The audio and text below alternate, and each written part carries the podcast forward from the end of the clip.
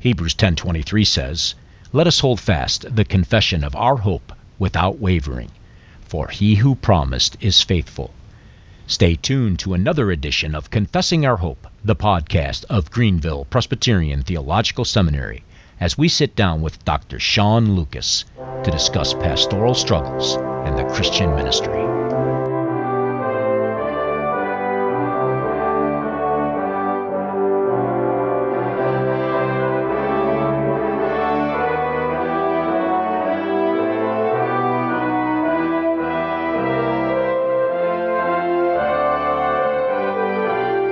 Afternoon, and welcome to another edition of Confessing Our Hope, the podcast of Greenville Presbyterian Theological Seminary. Today is the second episode. This week, I have my uh, assistant, if you want to call him that. Now, if Josh listens to this program, he's bound to uh, get a little squeamish when I say that word assistant. But anyway, you know what I mean. This is the man who actually schedules my uh, guests for the program. He has doubled me up this week because next week we will not be having our regularly scheduled uh, program because it is finals week at Greenville Seminary. And as many students here, I have finals to take, and so I can't devote the time necessary to do this. So, just a quick programming announcement for those who listen faithfully to this program. We will not be having a Confessing Our Hope podcast next week. In place of that, we will be releasing this broadcast. So, you're listening to this broadcast and you're thinking, well, gee, why did you just tell us all that? Well, I don't know. You'll figure it out. But anyway, this is broadcast number 11, May 9th, 2012. I am your host, William Hill. And as I said, this is the weekly podcast of Greenville Presbyterian Theological Seminary. If you're looking for more information about the seminary, you can visit us at gpts.edu. And if you want to write me with whatever, nice things, bad things, you choose. You can write me at confessingourhope at gpts.edu edu and I do the best I can to respond to every email. So please write and I will get right back to you as the Lord enables me to do so.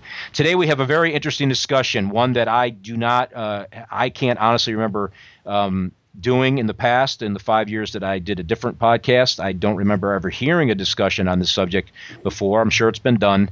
But today we'll be talking with Dr. Sh- uh, Sean Lucas, and he is um, going to be on to talk about the struggles of pastoral ministry and what that actually means. Now, we, we know the pastoral ministry has struggles, it, it, it just does. That's just the reality of it.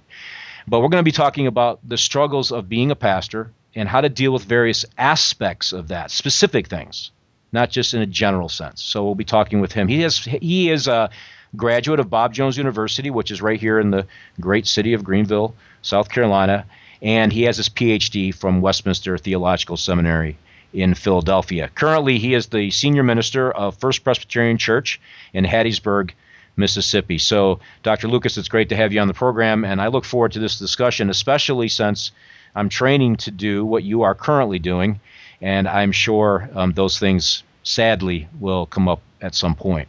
Well, thank you for having me. It's a great pleasure to be here. Great, Dr. Lucas. Just a, a quick general question. When we talk about pastoral struggles, um, Christians struggle in general with all sorts of things. What is unique to when we talk about a pastoral struggles or struggling as a pastor uh, with various issues? What makes that different than just a typical struggle as a Christian. I think one of the things that Second Corinthians pictures for us is that the way Paul talks about his struggles, he he very much is a, a representative kind of figure uh, as he as he undergoes suffering and difficulty and as he receives the Lord's comfort. It's not just for himself, although it is for himself, but it's also for for the people as well. And so there's this this strange kind of peculiar covenantal symbiosis, if you will, mm-hmm. God is put together when pastor and people are connected together. When people suffer, um, the pastor suffers, and, and vice versa. When the pastor suffers, there's there's struggle for the people as well. And so uh, it's it's and, and it's I'd have to say too, it's different being the senior pastor as opposed to being on a pastoral staff. I, I served two other churches, and one in Kentucky, one in Missouri, on pastoral staffs. And it, it is a lot different being the senior minister in terms of how you kind of feel the the, the anxiety for all the churches, as Paul talks about it in Second Corinthians. It, it's a different deal. Hmm.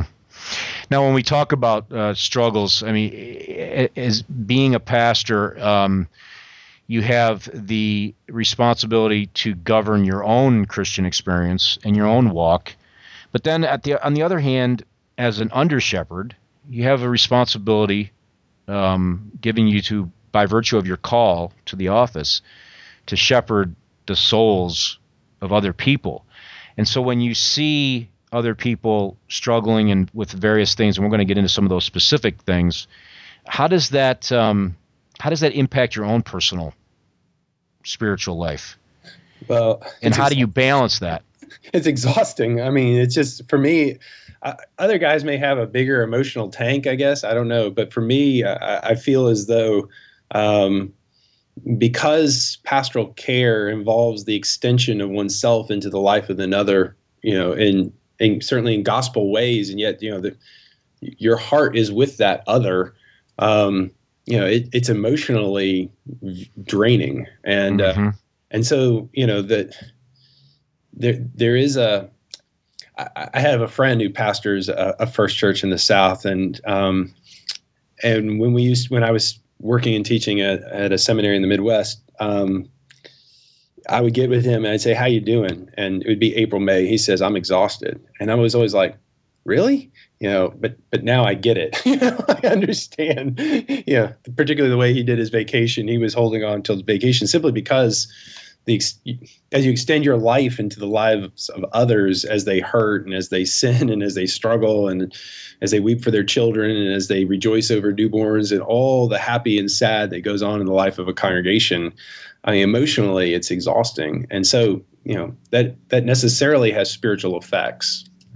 You mentioned an interesting aspect um, you talked about you have this friend and you guys were clearly talking about um, things that were important to both of you. Um, how important is it for pastors to have other pastors um, in close connection with one another, that close accountability, that close friendship? Because it seems to me that while pastors certainly can have friends that aren't in the ministry, and they should, but there's a certain aspect of being in the ministry that pastor only pastors can really understand that emotional mm-hmm. aspect and how important is that for pastors to develop those kinds of relationships because of this issue?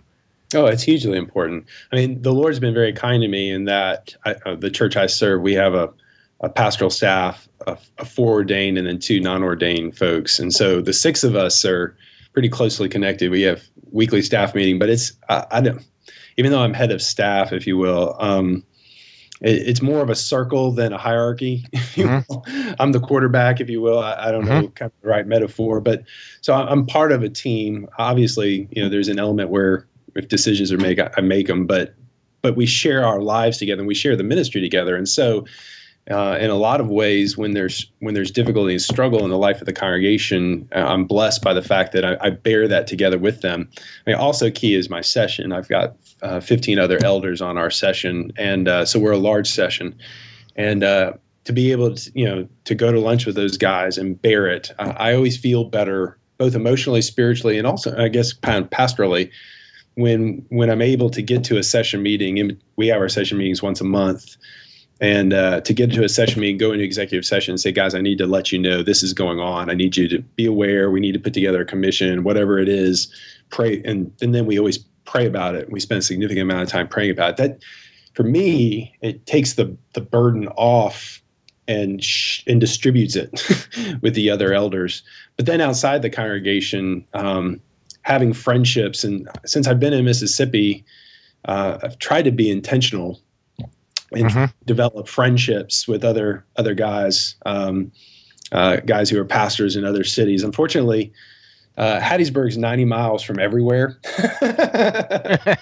so, so uh, you know, you have to go ways for a friendship, either to Jackson or, you know, to, I meet a friend of mine in Meridian or I'll go down to Gulfport and hang out with, with guys. And, uh, and that's mutually encouraging as well, uh, because we can kind of speak into one another's lives in important ways. So, yeah, it does. It, it does seem to me, um, I, I remember, uh, when I was at a church in Virginia, and um, the session was talking to me about potentially going to seminary and pursuing the pastoral office. Um, one of the questions, one of the conversations that we had, the session had with me was, you know, how would I respond to situations in the church of, of a difficult nature?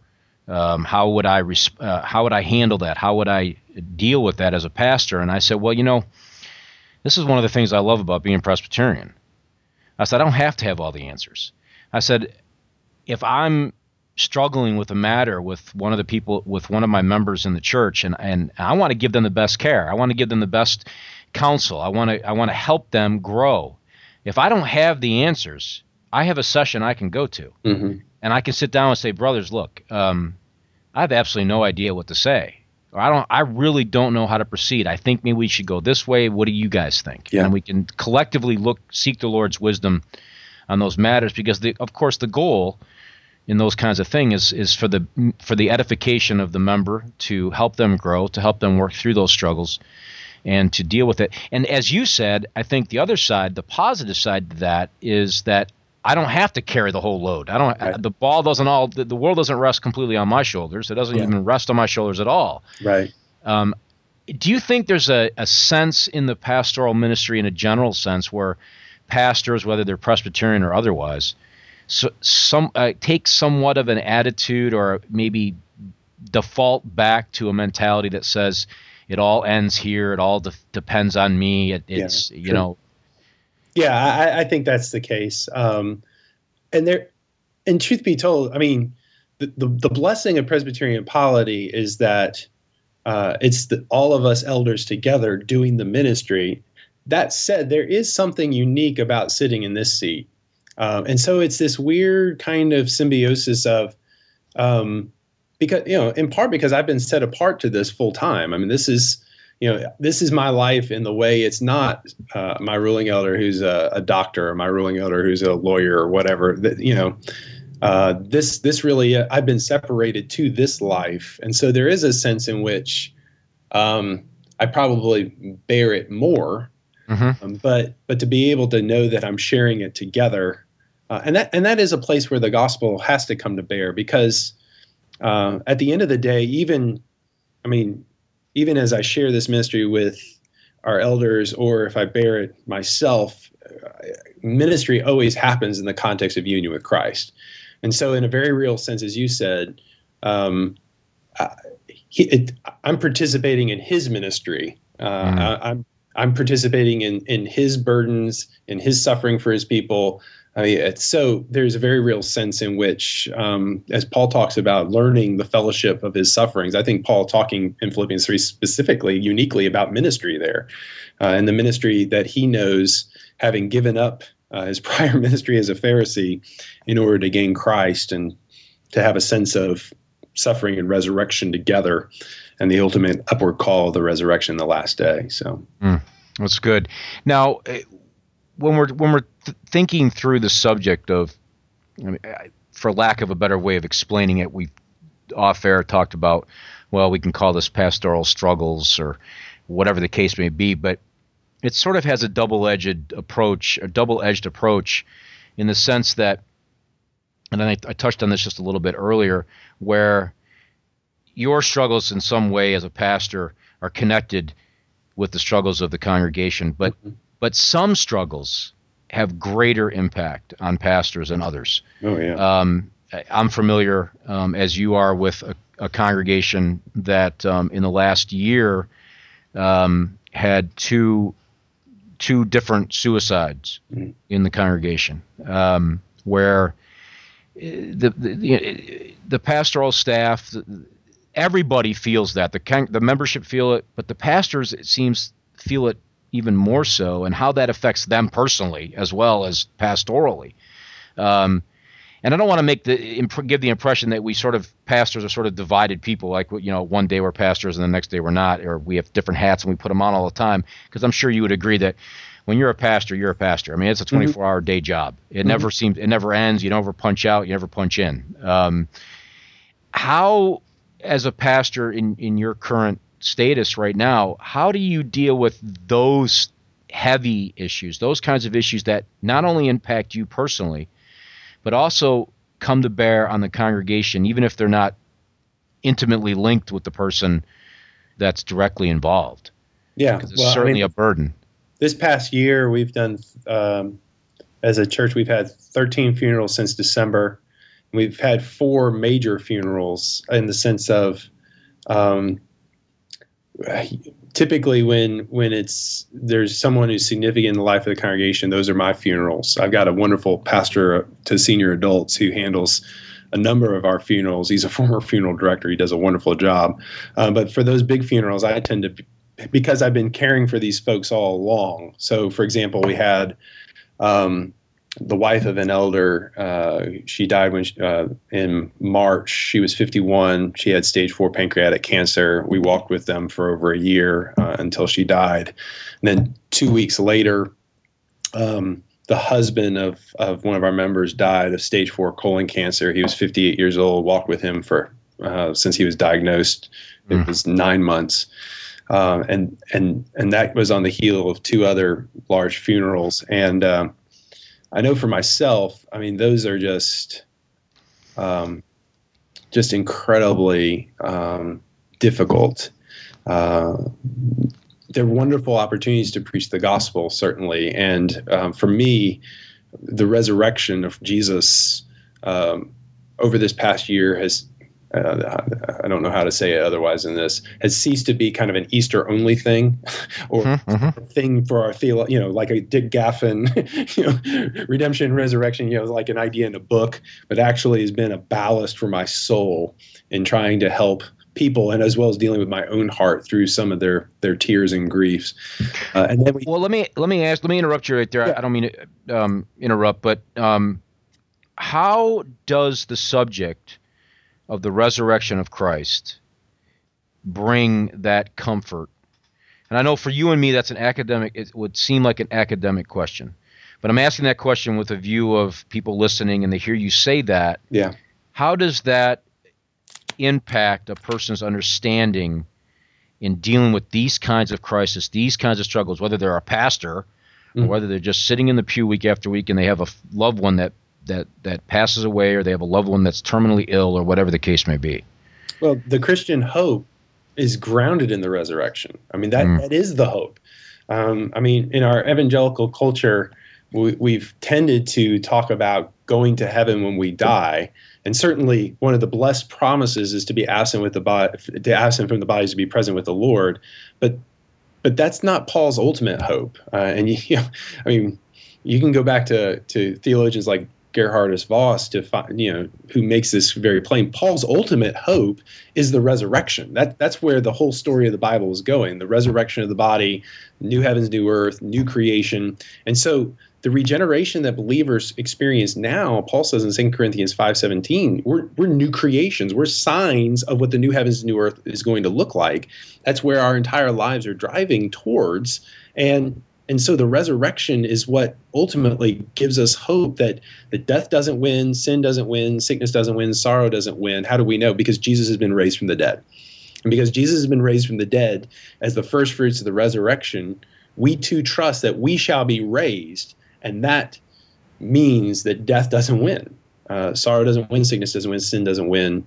God wins, Jesus wins, gospel wins, resurrection wins. So for me, that's been huge. Yeah, and and, and uh, it's it's extremely encouraging, of course. But let me you know, play. I mean, I, I really hate the the phrase "devil's advocate," but I don't know what else to call it. But let me just play devil's advocate and be on the other side of the table for a minute and say to you, okay, well, Pastor Lucas, um, that's that's all fine and good, and I believe all that, and uh, I know that's going to happen when I die, and Christ will return, and my body will be resurrected, and I'll be restored and whole again, and and and and it sounds wonderful, but that doesn't.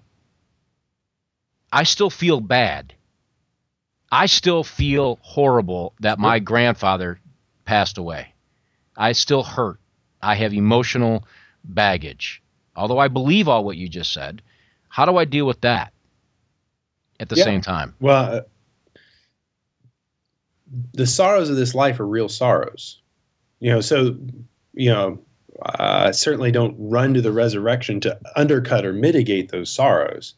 But Paul says in 1 Thessalonians 4, we sorrow, but as those who have hope.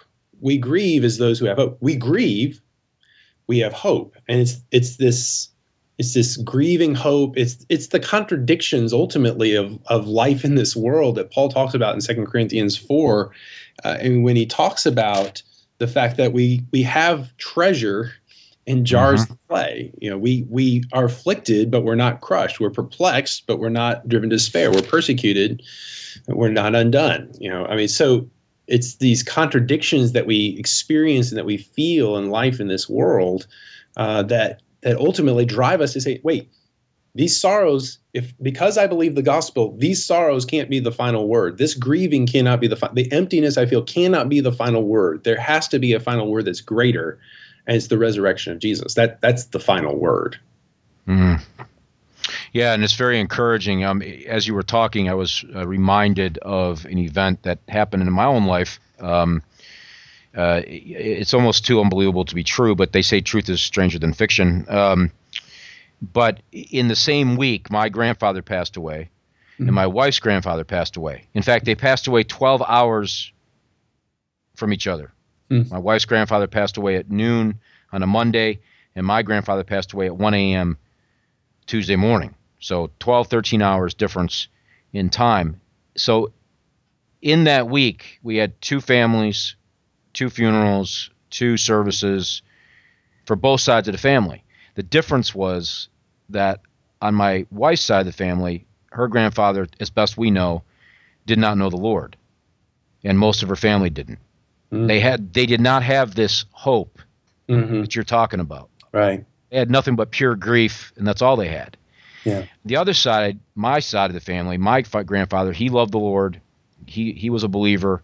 My family loves the Lord. They're believers. While we grieved, it wasn't a grief that did that didn't have somewhere to go. We right. had a hope on top of it that eased the suffering, if if that's the right way to put it. Mm-hmm. And I think if if unless I misunderstood you, I think that's what you're talking about. You're yes. talking about this idea that you still grieve, you still hurt, you still feel the agony of it because it's real and you'll miss these people. But there's a greater hope on the other end of that that um, we can cling to. And really, no matter what the struggle may be. Um, but uniquely, um, there are struggles in the church that seem to have, well, greater energy behind them for whatever reason. I mean, if someone gets the, gets the flu and they're sick for a few days, you know, you you pray that they feel better, and you you, you know you're you're nice to them, whatever the case may be. You give them a call and ask them how they're doing. But when someone uh, dies of a terminal illness or suddenly in a car accident passes away. And that seems to have, for whatever reason, seems to have much greater impact on the congregation and on the pastors that are responsible for them. And how do you personally um, work through that in your own spiritual life? And and what kind of advice might you give pastors to say hey look these are going to happen to you. If they haven't happened yet you haven't been in ministry very long? Yeah. I mean my first the first funeral i did here was probably it was the biggest funeral we've had since ever in the history of this church. We had over 550 in our sanctuary that only holds about 475 and it was of a for a 21 year old girl who was apparently uh, although they were never able to put the case together was apparently murdered. And um, um, you know, it was I was here three months. You know, I, I you know, it was just kind of mind blowing to kind of have to walk through that. And yet, I think most pastors recognize, you know, what, what I'll say. There is a certain kind of you're you're you're the one entering into their sorrow. You're also the one who's kind of supposed to, if, when everyone else is losing their head, hold it together. Mm-hmm. Um, and so, you know, planning the service, working with the family, putting your sermon together, working with all the different people, getting the funeral together, getting to the graveside, doing the graveside. For me, where I, I where my where the weight of it all and the the heartache of it all happens is after the committal at the graveside, and uh, I give the benediction, and then I start hugging uh, the folks who are seated in front of me, and they're weeping, and and I start weeping too. And mm. that's that's where I, you know, after I get through hugging all those folks, I usually will separate myself from the group, and I just I'm like, Lord, I hate death. I, I have a sense of what Jesus felt when he stood beside Lazarus' tomb and wept. He wept both out of sorrow for his friends and anger at death, even though he knew he was going to raise Lazarus from the dead. I I, I get that, and so mm. you know it's so you have that at the initial moment, but then you, what you also, what at least for me, what I have is then kind of this lethargy uh, that mm. that you know of my own sense of grieving. Certainly not at the level of the family, but but yet pastorally having grieved, having these folks on my heart, praying for them. You know, it takes a couple of weeks to kind of feel as though, wow, okay, um, I feel better. Um, you know, there's this kind of mis, almost kind of this grayness that you tend to feel. And what made for me this spring so difficult was to have between mid-January and mid-March four large funerals like that, where I'd walked with the people and visited him. One guy, you know, just dropped dead. It was a total shock. Um, one guy who had had pancreatic cancer, and I visited him the week before he died. And then these other two. Uh, and then once this was all done, we thought we had were done grieving. You know, to have a a member of our congregation, their child, adult child, walked into a restaurant and shot five people, and mm. just kept going on and on and on. And so, you know, it's just that's where you just kind of like, Lord, really, how long? You know, you kind of get the laments of the of the Psalms at that point. How long? How long? Because uh, it can feel unremitting at times. And, and again, that's where the gospel coming back again and again. Um, you know, I do this ministry in union with Christ. Um, this ministry is not dependent upon my performance, but upon the fact that Jesus performed perfectly on the cross and raised from the dead. Um, you know, coming back again to my competency is not myself, but my competency is given to me by God, by the work of the Holy Spirit. He's made me competent to be a minister of the new covenant. I mean, these are kind of things I come back to over and over and over again for my own heart's sake. Yeah, that's um, that's well said, and something to really keep in mind, I think too. Um, I mean, I'm listening to you talk about this from, and you're you're talking about it from personal experience, and actually living in it, and having gone through what it sounds like a difficult last few months and or last year or so, and um, I haven't really had any of those experiences myself, but I know at some point if the Lord um, is gracious to call me full time into ministry, that, that those are the kinds of things that I will have to wrestle with. And I guess it, my fear, and, and, you read about this all the time, where um, ministers um, who are faithful to the gospel who who enter the ministry and these kinds of things begin to happen around them and they give up. Yeah. they run they run away. Why? What what is the difference between other than the and this is the the important difference of course is that the holy spirit sustains these men during those times. But what what things tangibly might ministers do during these kinds of times to work through that because the the, the, the temptation or the the, the the the tendency is to say man this is this is too much. I can't bear this. Yeah. Um yeah statistically I mean back when I worked in the seminary world I mean the Association of Theological Schools statistics of the 200 plus seminaries they accredit suggests that that 30% of graduating MDivs leave the ministry in the first five years, and uh, and so that means you know you sit in your classroom, you know whether you're a student or a teacher, and you look out, and if you've got 20 people in the room, you know only 14 of them are going to be continuing in ministry after the first five years, and and so you think about the reasons why that happens. I think one reason is is that um, that seminarians tend to come to seminary and graduate from seminary with a somewhat idealistic view of what the ministry is.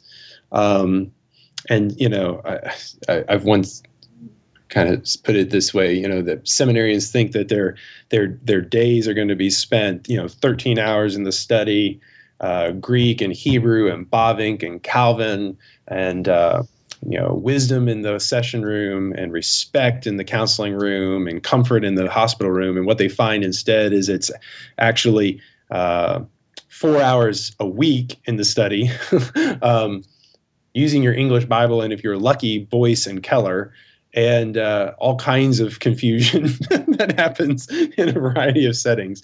And so, you know, when you come against kind of the, some of those realities that you know that seminary can can never prepare you for. I mean, I've had things happen in three years here that even though I taught at a seminary, we never could have prepared students for. Uh, it's it's pretty easy to become discouraged, and uh, and that's where uh, coming back to those gospel truths. Uh, of who I am in Jesus Christ, uh, what what this gospel of grace is. It's usually uh, one thing that's uh, the most important thing uh, that has for my ministry undoubtedly has been daily morning worship. Mm, mm-hmm. morning worship. Uh, I, sad to say, I mean, I was ordained in 2003. Uh, and I, I did not have consistent patterns. I was what I told my students. I was the master of the six week uh, devotional plan. I try something for six weeks and it would peter out. I try something else for six weeks and it peter out, and I always felt guilty about it. But um, recruiting when I was a dean at this at this this seminary in the Midwest, and part of my job was faculty recruiting. I recruited uh, a faculty member who's actually in that presbytery in the Greenville area, and uh, he he talked to me about you know, how the Lord really dealt with him in a range of areas and putting into place daily worship and. Uh, uh, I think God had me in that position to recruit that man to be convicted along that line uh, and build in practices of daily worship. And uh, that was 2007, and um, and since then the practice of you know reading through my Bible once a year, using a, a, Bible reading plan, and journaling, and daily prayer, and singing psalms and hymns. I, if I was not doing that, there is no way uh, that this ministry would be sustained, much less my marriage or my parenting or anything else about my life. That that by far is the most important thing. It, it's interesting as you were talking about that how these simple means of grace. Mm-hmm. And I say simple, I don't mean simple like simple to do. right. But simple in the sense that they're simple on the surface. It doesn't take a PhD, nothing personal. No. it doesn't take you don't have to have uh, higher education. You don't have to be really anybody. You're you're you're part of God's family. These simple means of grace are there for your benefit. And God has given them to us and they are simple. They're simple in the oh, yeah. in, in, in understanding them um, sure. how critical they are for every aspect of the Christian life. But even it seems in this particular subject we're talking about, how they become even more pointedly obvious whether you are or are not doing them when those things happen because you have nothing in your life then to run to or sustain you in the sense of those practical practic those practical and and specific daily things that you were just talking about journaling and spending a consistent and uh, and, and deliberate time in prayer specific and uh, deliberate time in scripture. When those crises ha- hit that it's it's that foundation. It, you're built on that. You can you can depend on you can rely on the, the word of god and prayer and all those matters. And it seems so simple to say, but how often does do Christians rely on those these things? Pastors, but Christians also, you know, in the pew, rely on these these simple things. Mm-hmm. Um, well, ministers tend to think that because we're preparing sermons and Bible studies, that that counts. Um, and I try, I, you know, in the past, I tried to tell myself that too. um, but and it, no doubt that it does. I mean, God still uses His Word, even as we're preparing it, you know, to preach it to others. God does use His Word to to deal with us in those as we prepare sermon stuff. But but as you said, I mean, to have a dedicated time, uh, for me, a dedicated place, dedicated period of the day, um, where uh, God's feeding me through His Word, and I'm responding to that in prayer uh, and then journaling different things that occur. I, that too, my journals tend to be Ebenezer's of sorts.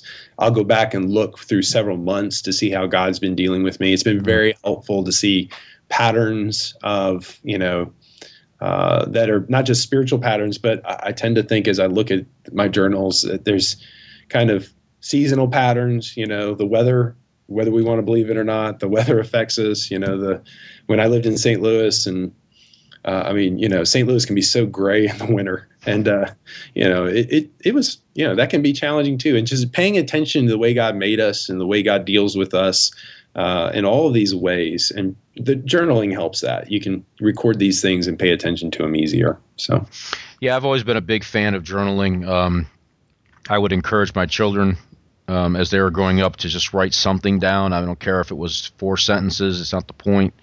It's getting in the habit of doing it because, as you said, you, you, you flip back in the past and you look and you say, wow, I was struggling with that matter and I, I, I can hardly believe it four years later, and that's not much of an issue in my life anymore. The Lord's opened up something else for me to deal with. But that's right. the Lord has worked uh, on me in this area, and I've had uh, victory and success here. And it's a it's a great way to see um, how the Lord has been working in our lives and, and dealing with various things.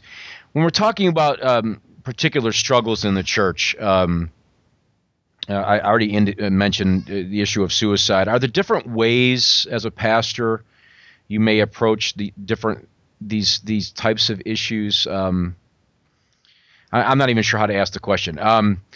Eh, you know, the issue of suicide has its own unique aspects attached to it. Sudden death has its own unique aspects attached to it. Death that you know is coming um, because a person's been terminal for two years has its own unique aspects. Or, I mean, do we cookie cutter this as pastors, or is it something that takes some wisdom in dealing with uniquely? Oh yeah, it totally takes wisdom, and and those are just the death and dying issues. You know, you have the whole separate. The previous two springs that I've been here, uh, we had just crazy, wild church discipline issues. You mm-hmm. know, I was just stuff that someday if I ever write my book, I mean, my goodness, there's some things that have just been like, oh my word. And um, that's death by other means, right? Yeah, I Ex- mean, being excommunicated. Well, yeah, it's uh, it's a, a totally you know where you have people in your office and they'll just look at you and just lie, just straight out lie, and you know they're lying, and they know that you know that they're lying, and yet they still do it anyway. And you'll tell them, brother, I I feel like I'm working a jigsaw, thousand piece jigsaw puzzle. You're giving me 200 pieces. I, I can't, you know, you got to tell me more. And they just will steadfastly refuse and lie to you. I mean, so that's a whole separate kettle of fish. Uh, and though, you know, the church discipline issues, they're significant as well in terms of just pastoral struggle and, and kind of being emotionally draining because you, you, you can see where this train's going. Either it's a marriage that uh, since I've been here, we've had 14 different situations that were on the edge of divorce and end up in divorce, uh, pull back from the brink of divorce, um, and you, you know, you, I mean, you know where this train's going. You know about the, mm. the hurt children, you know, the effects long term on the children and their marriages, and you know, you know, the, the the calloused over hearts. You know that more than likely one partner or the other will leave the church, probably leave going to church, period. Um, and so leave being under the ministry of the word, which is a big hope for, you know, it is the means of salvation. Uh, and just all kinds of net effects that flow out of that. You just grieve and weep. I mean, I'll have people leave my office and just go in my back study back here and just fall down on the ground and say, Lord, please arrest them.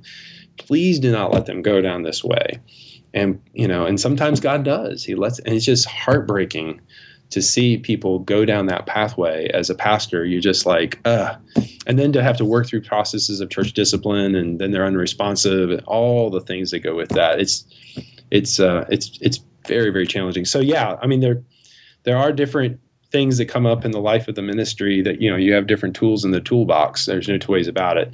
And church discipline is you know the the process that the pca book of church order lays out for church discipline is an important tool in the toolbox. Mm-hmm. Um, and you know, it's not necessarily a tool that I pull out first, but a lot of times it is a tool that will pull out, um, especially if the individual. Well, if the individual is repentant, um, I very much want them before the session to confess and to be admonished and to go through this process. If they're not repentant, then we have another set of tools in that toolbox to use. Um, but it's not to be punitive at all. It's because we love them and we right. we long for them to be restored, and we know that that you know their profession of being loved by Christ is at stake here. And that Christ would love them this way. I mean, Hebrews 12 says that God disciplines you as sons. It's because of that indicative relationship that we have by virtue of our union with Christ. We're sons of God that God disciplines us, and so so that you know we try to as we talk, deal with folks root these things in the gospel uh, but man folks don't necessarily want to hear it or deal with it. And so it comes up a lot in preaching too. I remind our people you know the reason we we do these things is because we love you. We pursue you you know. So these are kind of some of the tools that we use. Yeah it's good. And you know as you were talking about discipline and whatnot i was a somewhat wayward teenager. Um, the lord rescued from um, well a mess. And um, you know my church didn't discipline me they didn't they didn't do those kinds of things and um, and and they probably should have, uh, and it, it, it, may have changed the course and direction, but they never gave that a chance um, to actually work because it works. Discipline mm-hmm. works. It, it I've seen it work. Um, it brings people. It, may take years, but it brings them back to a place where they have to recognize and realize that you know, I'm not right with the Lord. I my, I have I have issues to deal with. I have to need to confess sin. I need to repent of this behavior. Um, and it works and it's because it's done in a loving way because that's the end goal right of discipline is to restore them to bring them in right relationship to have them repent of their sins so that they can be numbered amongst the fellowship i mean that's and that's a joyful thing and i know we're talking about struggles but there's not just struggles in the pastoral ministry um, sure i'm certain that you could tell a, a thousand stories of, of joyous situations that may have started out bad but ended up very good. Oh, right. and and uh, other types of things like marrying couples, young couples starting out in marriage for the uh, uh, uh, starting out their lives as a married couple and marrying them, and it's a joyful thing. Um, so we don't want to give the impression that the pastoral life is uh, you know one big somber experience that has no happiness whatsoever. Um, but it, i mean if you tell me that's the way it is i can quit now. I'm only in my first year of seminary and i can go do something else. But um, one of the one of the things though that does happen is when the volume and velocity of challenges come uh, and you know it seems like since i've at least in this place springs have been harder than falls. Um, the volume and velocity of things we've dealt with uh, has been much much higher in the springs and you know you, you start to get at least me i start to get a little numb. And you know it's i mean i remember um, one spring where i had a series of just wild discipline things that were going on where people you know discovered people are living together and were you know wanting to join the church but they're living together. And we we had this particularly horrible case about a marriage and all these other things. And then a couple calls me and i'm like they say they want to come and talk to me. I was like, you know, they're not, they're dating. You know, they, they've been dating for a while. And I, I say, sure, great. Love to talk to you and hang up the phone. And the first thing that's out of my mouth is that she's pregnant. I know she's pregnant. You know, he, he didn't say that, but I know that's what it's going to be. And they come in my office and lo and behold, they want me to marry them. You know, I, my, my, my brain had already gone down this road because I had dealt with so much bleh that I, you know, couldn't see the joy. I was expecting bad news in some ways. Again, it was a place. It was very convicting, but it was a place again where the gospel had to come and say, "Wait a second, you know, you know don't don't be so overwhelmed by." Uh, by the, the the brokenness of your jar of clay, if you will, mm. that that you miss the treasure. Uh, yeah. how do you how do you guard? Um, it's interesting that you said that. How do you guard uh, against cynicism well, in the pastoral office? I mean, one big part is to, you know, it's a wonderful thing not to do this thing by myself. Uh, my staff is great at reminding me that there's there's good things going on. Um, you know, and and truth be told, I mean, the Lord has been very gracious to us here at First Pres Hattiesburg. I mean, we've we've had 160 people join over three years. I've done 65 baptisms. I mean, we've uh, we've had adult conversions since I've been here. I mean, the Lord has been very kind to us. Um, and so, you know, and this year, you know, it's been the same. It's, you know, instead of last year we had big waves of people come. This year it's been a trickle, but we've already had 25 folks join through, you know, first of May. And but it's been a trickle, which has been very interesting to see how God's been doing all of this. And um, and that's where you know, remind, you know, I've got a wonderful group of officers. I've got a great group of officers that are coming. And so it's paying attention.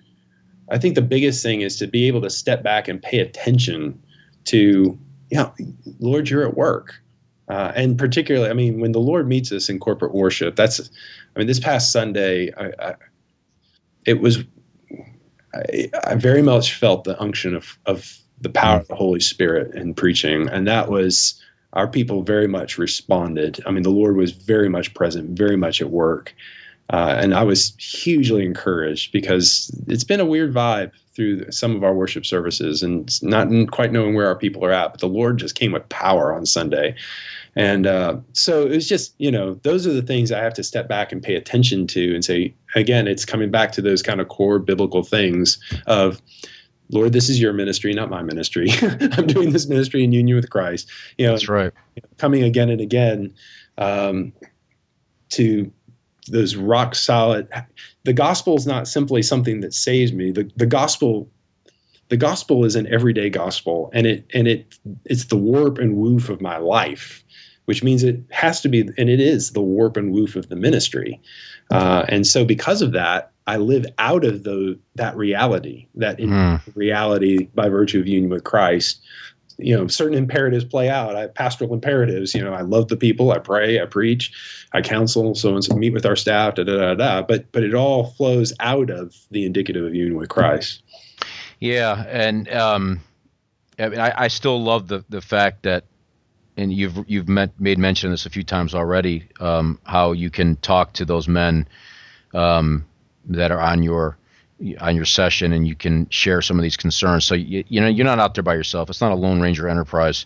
Um, I, I, mean, I love being Presbyterian for that reason. Um, uh, there's many other reasons, but that's one of them that I really um, am am very thankful for.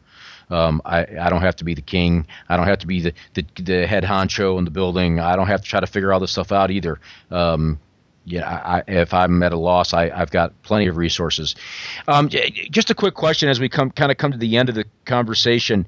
What um, when pastors are struggling with various issues, whatever they may be, whether it's church discipline, uh, whether it's death in the church, whether it's you know whatever it is, plethora of plethora of different issues.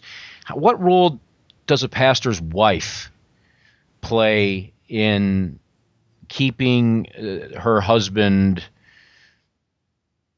from going insane?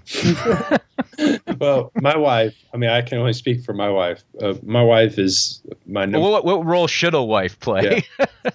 well, yeah, I mean, in the South, I mean, as, as, as you're becoming aware being in Greenville, I mean, there's a different set of expectations that attach to pastors' wives, it seems. Um, you know thankfully our congregation is just you know from the very get-go i mean even as we were going through the candidating process they fell in love with my wife and and and, and my wife is she's an extrovert. She's very energetic. Um, she's a, she's always been a leader ever since we've been in college. So um, but my sarah's role in is she is just the lord has given her I, she is a tremendous encouragement uh, to me personally um, I'm not, I have a pretty high view of confidentiality. So she's typically the last one to know about a range of things, and yet she has a good sense of me emotionally. Uh, and so she knows when I'm bearing things, and she just will remind me, you know, both she loves me, but more importantly, God loves me. She reminds me of fundamental gospel truths.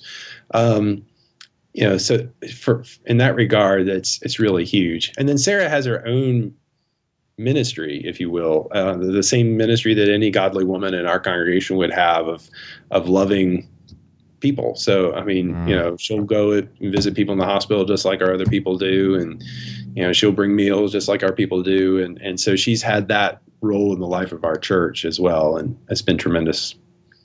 Yeah, I think w- one of the things you said that I think is really important for spe- for any wife, not just pastors' wives. I know we're we're that's somewhat the focus of the conversation, but any wife of a of a of a Christian man, and every Christian man should desire this in a wife, is this a, this aspect of encouragement. Um, you know, my eh, my wife at times she'll sense that you know the studies and the things that are going on around the school and the various responsibilities I have and I tend to get weighed down. I, I, take things very hard sometimes, and she'll sense that, as you were saying, it. She, your wife seems to have a good connection with where you are emotionally, and my wife definitely does. And she'll do little things. Um, for, you know, using the modern technology. She'll fire a text message off to me some at some point during the day and say, "Look, I've you know I've, I've prayed for you today. Uh, the Lord loves you. Um, I was thinking about you. I was reading this first, and I was thinking about you. And it's it, it it doesn't have to be long. It doesn't have to be involved. Doesn't have to be you know a 12 page letter, but those kinds of things are very helpful. She may not know the specific details of what's going on. And as you indicated, as a pastor, you can't always talk about those specific details, even with your wife. Yeah. Um, and you have to be careful. And but they get a sense of when you're really feeling the weight, and uh, I, I think that's an invaluable asset to have in any pastoral ministry. Um, I can't imagine going into the pastoral ministry without a wife. Um, I know single guys do it, but um, I, God didn't wire me that way. So, um, um, and appears that He didn't wire a lot of men that way. So, uh, yeah. But anyway, that's good. In closing, uh, Dr. Lucas, if if you had a room full of a thousand pastors, and you were going to give a lecture on how to work through pastoral struggles in the pastoral ministry, specifically, what, whatever that struggle may be, um, and you had to give this lecture in just a few minutes, I know we're Presbyterians. That's impossible. You can't do a lecture in a few minutes. That's got to be at least 45 minutes and three points, right? Well, if you had to give them one nugget of counsel to how to work through whatever struggle it may be, that they don't, you wouldn't even need to know what it is. What would you tell them? Run to Jesus. Uh, I mean, that would be my simple. It's one of our things that we talk a lot about here. Is you know, uh, at the end of the day, um, when you boil things down, the problem's always sin. The answer is always Jesus. Uh, doesn't mean that our pastoral struggles draw from sin, but whatever the struggle is, whatever the problem is that we face, the answer is running to Jesus, uh, running to Jesus by using his means. So, word, prayer, corporate worship, sacraments in the corporate worship. I mean, all are powerful gifts that God has given us. They're, our catechism says they are effectual means of our salvation. Mm. Um, and, you know, so running to Christ in those ways uh, running to Christ and the fellowship of the saints. Don't don't absent yourself from the life of the church, but be you know connected to the life of the church. Um, you know, so running to Jesus means being part uh, and submissive to Christ's court, if you will, the brothers that God's put you together with in ministry. I mean, all of those things are involved in running to Jesus. But at the end of the day, it's it's really is running to Jesus. That that is the central central advice or central counsel I'd give. Yeah, and that's well said. And I and I think if we would only do that, if I would only do that during those difficulties, whatever they may be, um, consistently, regularly, often. Why, why is it always my fifth thought to do that, to pray? It's always my ninth thought. It's not my first thought. My first thought is try to solve it, try to work it out, yeah. you know, and then realize I, I really can't. And it's my ninth thought down the road well, you know, maybe I need to stop and just pray about this matter and um, and and let the Lord be the Lord. And um, that's that. You know, it's easy to say. Um, it's a different thing to do it. Um, real quick, do you have any resources that you might be able to suggest to people that um, either a uh, you know our pastors in the ministry who who wrestle with some of these matters, or maybe just they're just you know they they they members of the church and they're interested in more information? Yeah, the, the single most helpful book that I've read um, that deals with, if you will, dark emotions of the heart as we go through different struggles is Dan Allender and Tremper Longman's book, The Cry of the Soul. Mm-hmm. Uh, that's a very powerful look at a, at a number of Psalms of lament. Uh, and um, I've taught that as Bible studies. I've done it on Wednesday nights. Um, and it, it, inevitably has proven to be very, very helpful for people. Uh, and it's it's a book that I, I will read periodically for my own heart's sake. Um, a, a, book that is really useful for pastors, particularly in the issue of of, of how to deal with hard hard hard deaths, hard and challenging funeral kind of things. Bryan Chapell just edited a book called "The Hardest Sermons You'll Ever Have to Preach." Uh, that Zondervan just published uh, last year, I believe, and it's a collection of sermons dealing with the kinds of things you know, uh, prominent individual has cancer, suicide, miscarriage. You know, how do you? It gives you models and also the pastoral rationale behind those sermonic models mm. of of how to preach in those situations. To me, that that's been a very valuable, valuable resource. Um, uh, you know, another thing for me that's been very helpful in just continuing to remind myself of that I'm not alone in these things is to read ministerial biography. Uh, mm. Right now, I'm reading uh, Spurgeon's two-volume autobiography, uh, and uh, which is very valuable. And then, you know, um, Dallimore's little biography of Spurgeon. Uh, that was what got me on back onto the big two-volume autobiography. just ministerial biography helps remind you that oh wait there are other brothers who've dealt with these things and they've run to jesus too. And uh, so those are some things that come to immediately to mind. Well that's good. And i will make these resources available on our website um, so people who are listening to this, they may be driving, they may be mowing their lawn, they may I don't know what they're doing when they listen to the podcast. Um, I've heard all kinds of interesting things that people do when they listen to podcasts, but uh, some jog. Though I don't know why, but uh, anyway, um, uh, anyway, I will make these available on the website, so those who are doing those things um, will be able to access them at a later date um, as they're able. Uh, Dr. Lucas, it's been great talking with you about this subject. It's um, as we said off air. I probably we we definitely won't get to the end of it. Um, uh, it's a lifelong process of working through some of these matters. I'm sure you'd agree with that.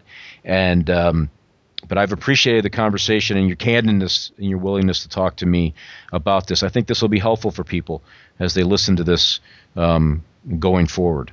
Well, I appreciate you having me, William. It's been a joy to talk with you. Great, thank you. Uh, we've been talking with Dr. Sean Lucas. Uh, he is the senior minister of First Presbyterian Church in Hattiesburg, Mississippi. It's a PCA congregation.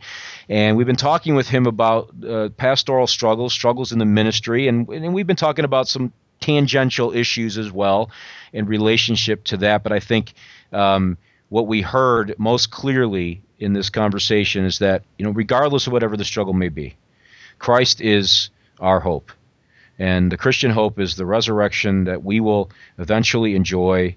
Um, death is not our victor, it doesn't own us. And as God's people, we can hold on to that because of Christ's work on the cross and in his resurrection, he has guaranteed, guaranteed our salvation, our resurrection. And uh, there, there's really no greater hope than that. And uh, those without that hope um, are truly people to be pitied. And um, so we've heard some great things on this subject, some some great practical suggestions as to how to maintain those means of grace to keep one from despair and despondency, and uh, some other good resources as well to go along with this. So we hope that you've enjoyed this discussion, um, very practical nature, and um, and uh, give you an idea of what's coming up uh, Friday this week. As a matter of fact, I'll be talking with Andy Webb.